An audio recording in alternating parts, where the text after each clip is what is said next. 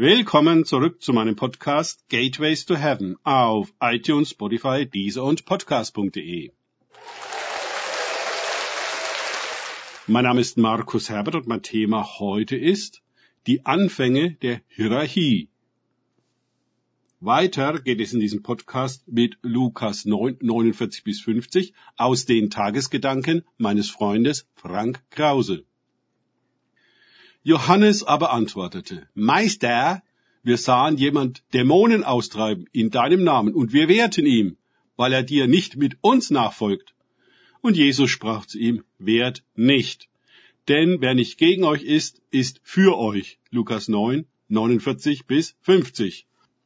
Trotzdem Jesus ein Kind vor die Jünger gestellt hat, nachdem sie überlegten, wer von ihnen der Größte sei, denken sie bereits in hierarchischen Bezügen. Sie schalten sich zwischen Jesus und den Menschen, lassen etwa die Kinder nicht zu ihm kommen. Auch versuchen sie, den Bettler und blinden Bartimäus zum Schweigen zu bringen und behindern hier jemanden, der Dämonen austreibt. Das zeigt exemplarisch etwas von den Größenideen der Jünger. Die entscheiden und kontrollieren wollen, wer qualifiziert ist und berechtigt, zum Meister vorzudürfen. In den folgenden Versen wollen sie ein Dorf, das Jesus nicht aufnimmt, abfackeln. Oha!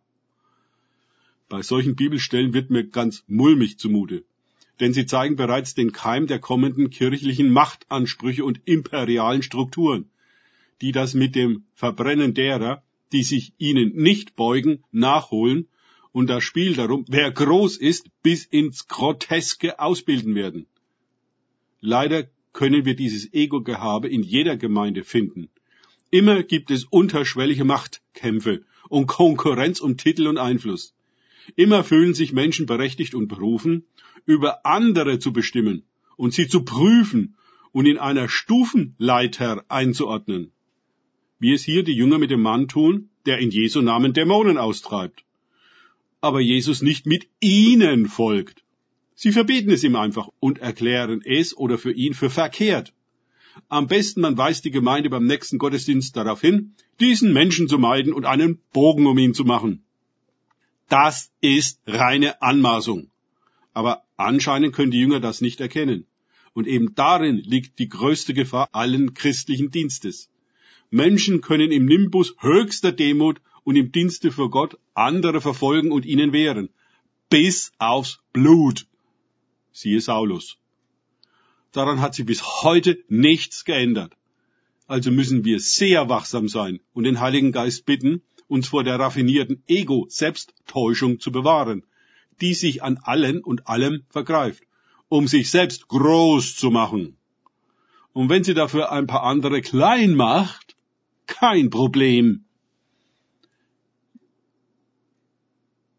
Jesus nun zeigt den Jüngern, dass sie den Mann, der die Dämonen austreibt, nicht kontrollieren müssen.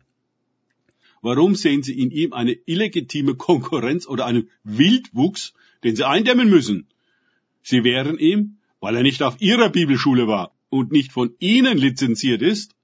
Warum sehen sie nicht, dass Menschen überall anfangen, sich dem Reich Gottes anzuschließen und in seine Vollmacht einzutauchen? Ja, wovor haben sie denn Angst? An diesem Punkt scheiden sich die Geister und die christlichen Lager. Eine Denomination wehrt der anderen. Eine kirchliche Hierarchie bekämpft die andere. Alle sprechen einander den richtigen und den wahren Glauben ab.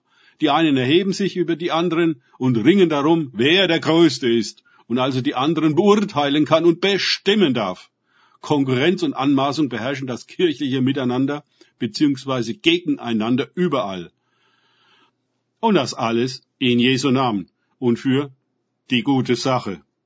Oh weh. Danke fürs Zuhören. Denkt bitte immer daran. Kenne ich es oder kann ich es? Im Sinne von erlebe ich es.